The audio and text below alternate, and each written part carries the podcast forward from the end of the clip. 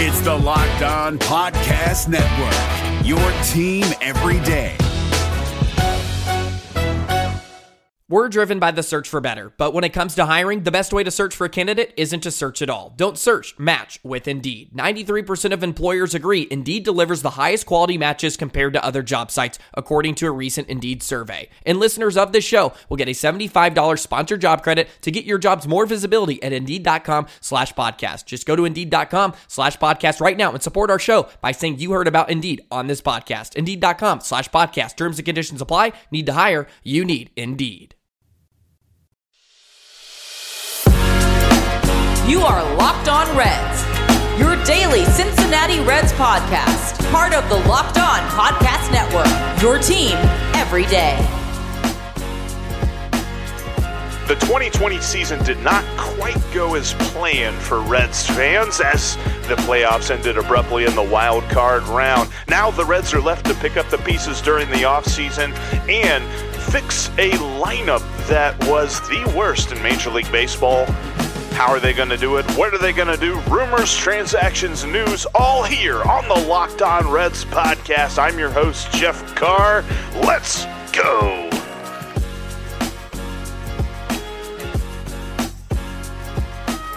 The Reds have made another trade. That's right. Now, two trades for the Reds in this young off season. It's not a really good one though. We're gonna break it down here. I've got five thoughts about this trade here to give you on today's podcast, and later on we're going to introduce the newest member of the Reds bullpen coming over from this trade. Before we get into all of that, though, make sure that you're subscribed to this podcast here, the Locked On Reds podcast, bringing you a fan's perspective with informed information about your favorite baseball team, the Cincinnati Reds on the Locked On Reds podcast. Make sure you're subscribed wherever you're listening. All right, so uh, the Reds uh, they made a trade, a very surprising trade, not something that we were even uh, thinking about, not something that was on the radar, and it's not a surprising trade in that we are very surprised in a happy way. I think it's leaving most Reds fans with pieces to pick up. In case you are out of the loop, the Reds traded Raisel Iglesias and an undisclosed amount of cash to the Los Angeles Angels for Noe Ramirez and a player to be named later. And as much as we like to joke, I'm pretty sure the player to be named later is not going to be Mike Trout. Probably not going to be Shohei Ohtani. Uh, yeah, probably not going to be Anthony Rendon. It's probably going to be somebody we've not heard of in their minor league system and that's confusing on a number of different levels but i've got i've got five thoughts about this. And before we jump into my criticism of this trade which there are many criticisms to be had i find it ironic. I find it intriguing that if you think about it a lot of people have kind of been wanting this for a little over a year. Most people have been looking at Raisel Iglesias as a key person to trade, a key person to uh, flip for some other assets, some players, maybe some prospects, something like that. Especially since he basically said that he only wants to be a closer. He only wants to get saves. He doesn't want to worry about anything else. He doesn't want to be flexible. He doesn't want to help out the team. All of that good stuff. And it's because of that that this uh, comes as interesting that it's got so many people like me up in arms because I, I, I, kind of saw the value of trading Raisel Iglesias. Like, look, he makes over $9 million to get at most, sometimes he'll get six outs, but for the most part, he's going to get you three outs in a game. And he might pitch, don't know, three times in a week maybe four times in a week if he's really busy. But then the next week he's going to pitch a lot less too. So that, that's a lot of money to give to a guy that's not playing that much. And when it comes to relief pitching, I have always said this relief pitching is a fickle friend. You can be really good at it one year and really good the next year. And nobody is really concerned as to how the transition was made because when it comes to relief pitching, there's not like a set path. You don't begin down a certain path of relief pitching and then become amazing and stay amazing for a long time. I always use the example of Eric Gagne. the best closer in baseball for like two years and then completely falls off the map right after that. Like, uh, there's no warning. There's no in between year where he's mediocre and then he's just bad. It's just, he just stopped being able to get people out. So, okay, you pay that much for a closer. But the problem with this trade, and this is where the criticisms begin, is it's just bad timing. Where this trade falls, this falls inside a week after the Reds wave goodbye to Archie Bradley. There are now two key members of the back end of the Reds bullpen. They're gone. They're not here anymore. The Angels have Raisel Iglesias for the final year of his contract, and Archie Bradley's a free agent. Most likely will sign somewhere else because he'll probably garner close to what he would have made in arbitration, and that's pretty much the reason the Reds got rid of him. They didn't want to pay him that money. So I don't see the Reds bringing back Archie Bradley. So that's two key members of the bullpen that are gone. And yeah, sure, you can talk about, well, the Reds acquired Jeff Hoffman from the Rockies and they've got Noe Ramirez in this trade. And maybe Derek Johnson and, and Eric Jagers and those guys can turn them into something. Okay, sure, whatever. You can squint and see that happening. But on the other end of the spectrum, they traded they got rid of known commodities from a team that is close. I think we all agree, and most of it is because we're biased, but we agree that the Reds are close to being a contending team, to being a team that you look at and say, this team is going to be in the playoffs. But uh, now you're starting to wonder so that's kind of a concerning thing. The, the other part about this trade is this, and lots of people have said this, it follows up with what everybody's reporting. Everybody is reporting that the Reds don't have any money, and if they want to make moves, they've got to move money around. They got to get rid of salary dollars that are already on the docket in order to bring in new talent, in order to make the team better. But if this is a salary dump, why are the Reds still paying part of Raisel Iglesias last year of his contract? And I get it. It's not as if they sent all of the money to defray the difference between the 900,000 that Noe Ramirez makes and the 9 million that Raisel Iglesias makes. It's not as if they just sent them 8 million dollars to the Angels. But even part of this makes no sense. Why are you paying another team so that you can have less money on your books? That just seems backwards to me. Why did you have to make this trade? If you paid somebody to take a player off your hands, that means you felt as though you had to make this trade. It was a necessity. Why was it a necessity?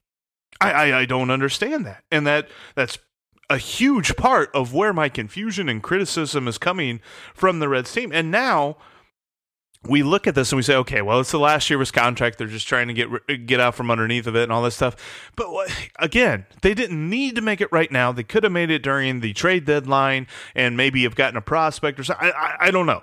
And it's not as if the guy that they got back, Noe Ramirez, and we'll talk more about him here in the second half of the podcast, but he is 30 years old. We're not talking about a top prospect in the Angels organization. We're not talking about a mid level prospect in the organization. We're talking about a project player who has seen probably half of his career, maybe more than half of his career, already pass by.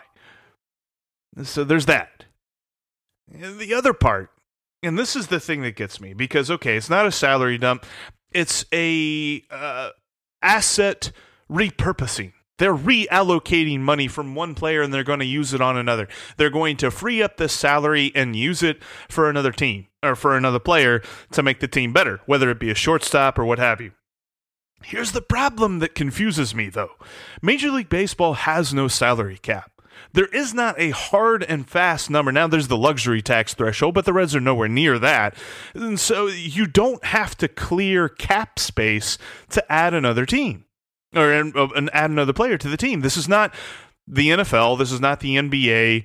The NHL, I think, has a salary cap as well. You, you, you don't have to clear salary space to add a player. You can add a player, and then, okay, well, if ownership only is allotting you this much money, then after you add that guy, you can then go and clear the cap space after that. So, yeah, I get it. Maybe they're repurposing the money, but why did they do it beforehand? This feels as though if you just went and sold your house so that you could enter the housing market. That makes no sense to me. Why oh, why are you getting rid of all of this money if you're just going to spend it. You could have spent it, shown what the plan is, but right now the plan is confusing. There almost seems to be no plan. And then Nick Krall followed it up. He had comments about the trade in an interview uh, with the local media after the trade happened. He said that this is not indicative of a larger movement to cut payroll. He said that there are two things that this is not.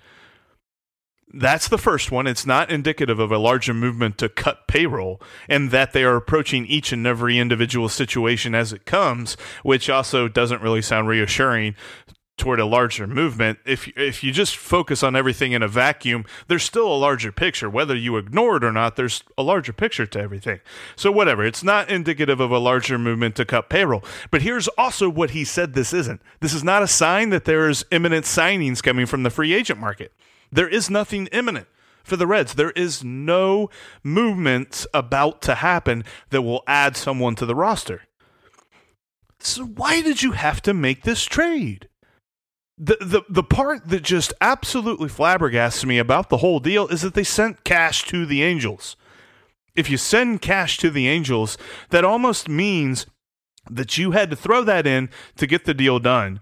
And you had to throw it in, or else it's like the Angels were going to back away from the negotiating table.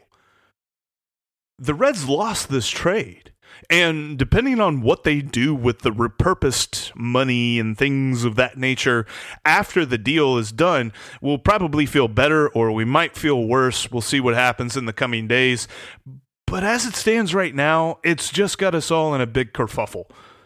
I am very confused right now as to what the Reds are doing because it felt as though they were on the final step before contention. And instead of taking that step, instead of walking through the door into the room where all of the really good teams are, they have now walked back down a couple steps.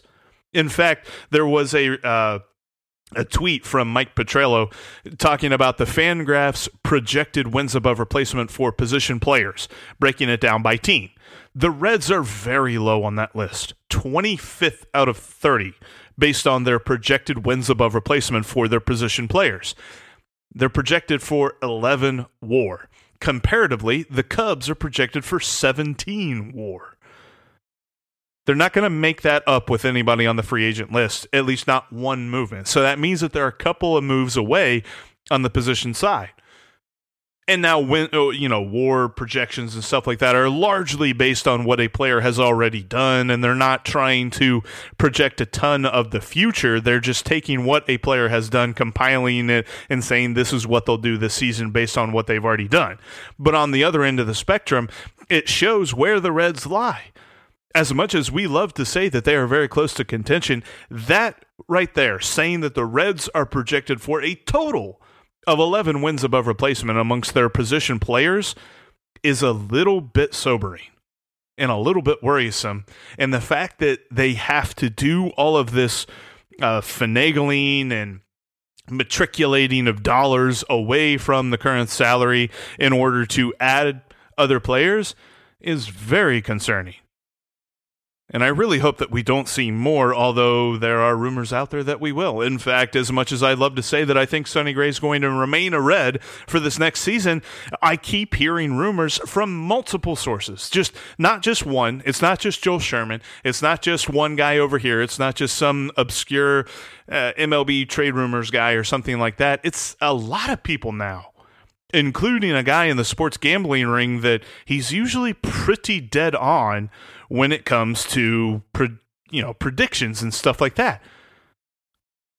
So I'm a little bit worried about where the Reds are heading here, eh, even just in the next few days.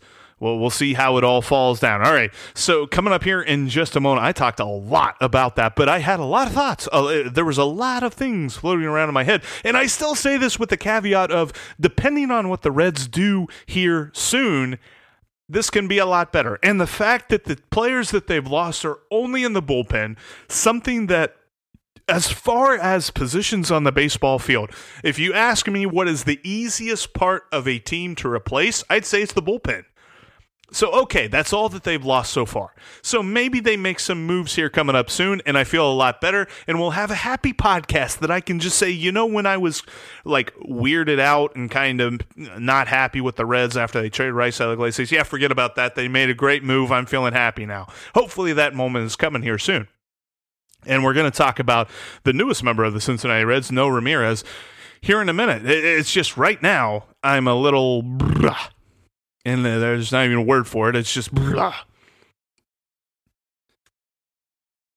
All right, so I talked a lot about the confusing direction and confusing uh, bigger picture that this trade paints in the first half of today's show. I want to focus this remaining bit on Noe Ramirez, and it's no Ramirez, although most people will read his name and just say no Ramirez, and so we're going to have a whole lot of fun puns with him, supposing that he pitches quite a bit for the Reds out of the bullpen, which I'm hoping he does. He comes over to the Reds from the Angels, where he pitched most of his career. He pitched a little bit for the Boston Red Sox in the first part of his career. He was drafted by the Red Sox in the 2011 draft. He was a fourth round pick out of Cal State Fullerton. Everybody's favorite stat once this trade went down is he's a former teammate of Michael Lorenzen. So he reunites after having been gone for, you know, about seven years or something like that. So he is now coming over from the Angels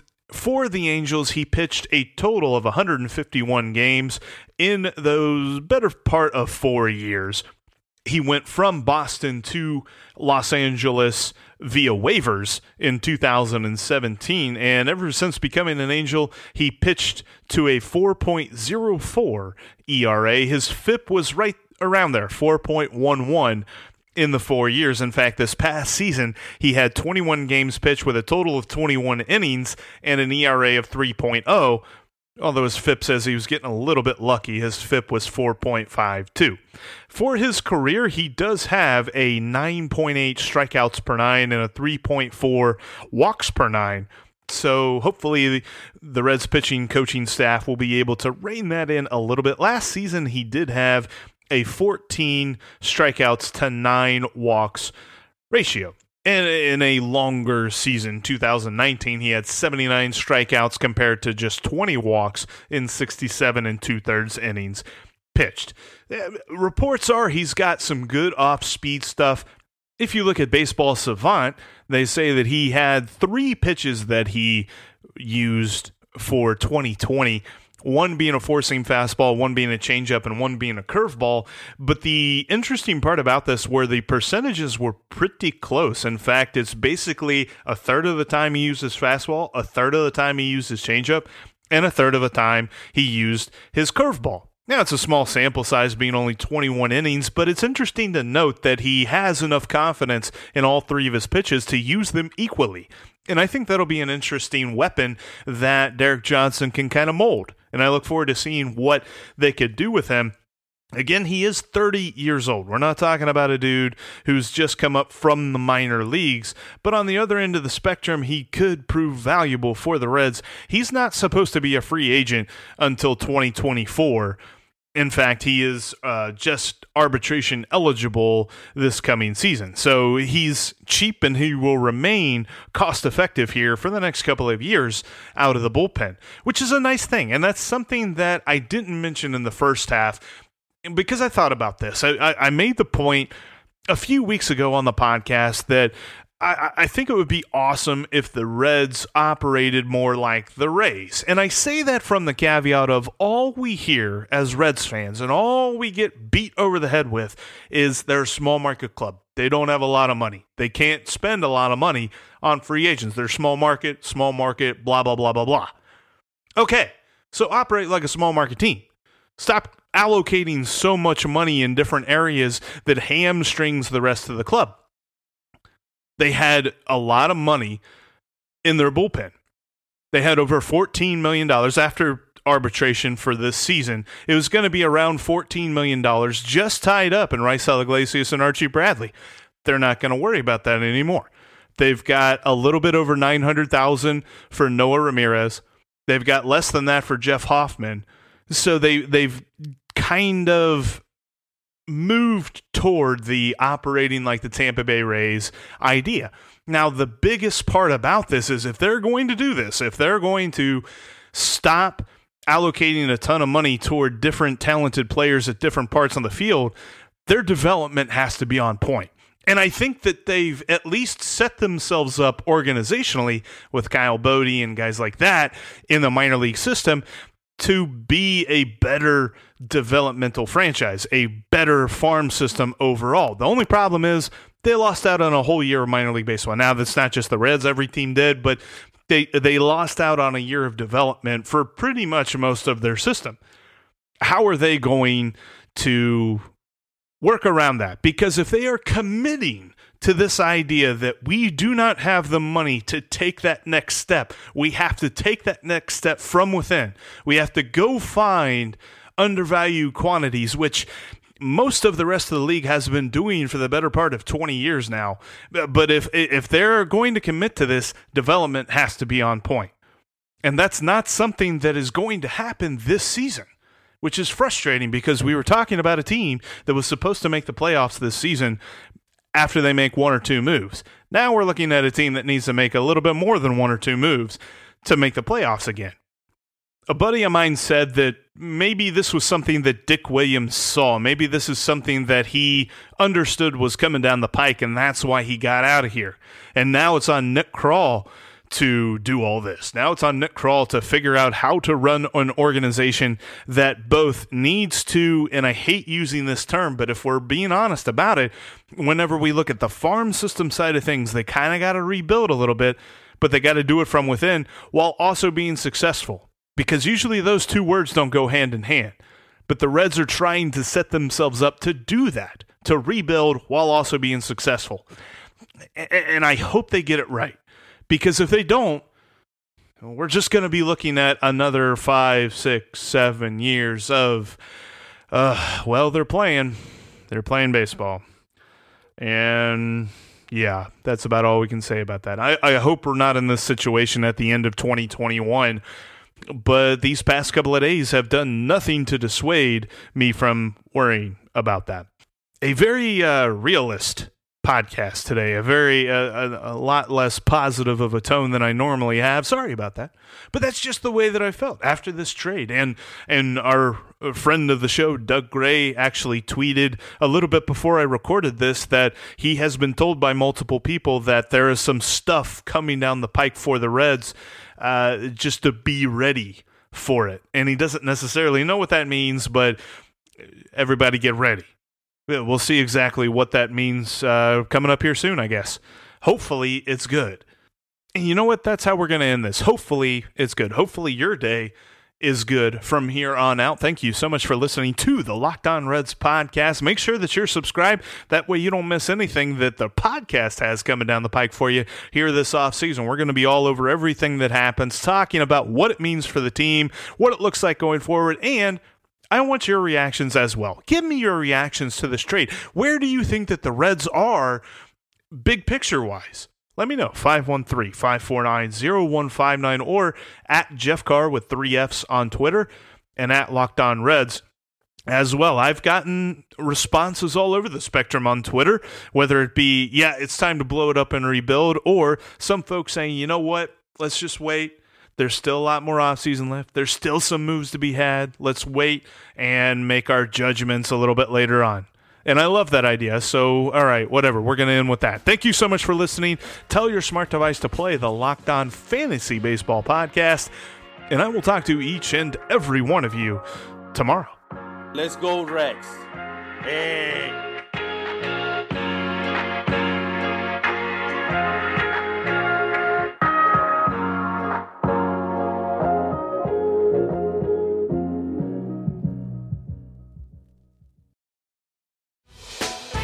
Hey, Prime members, you can listen to this Locked On podcast ad free on Amazon Music. Download the Amazon Music app today.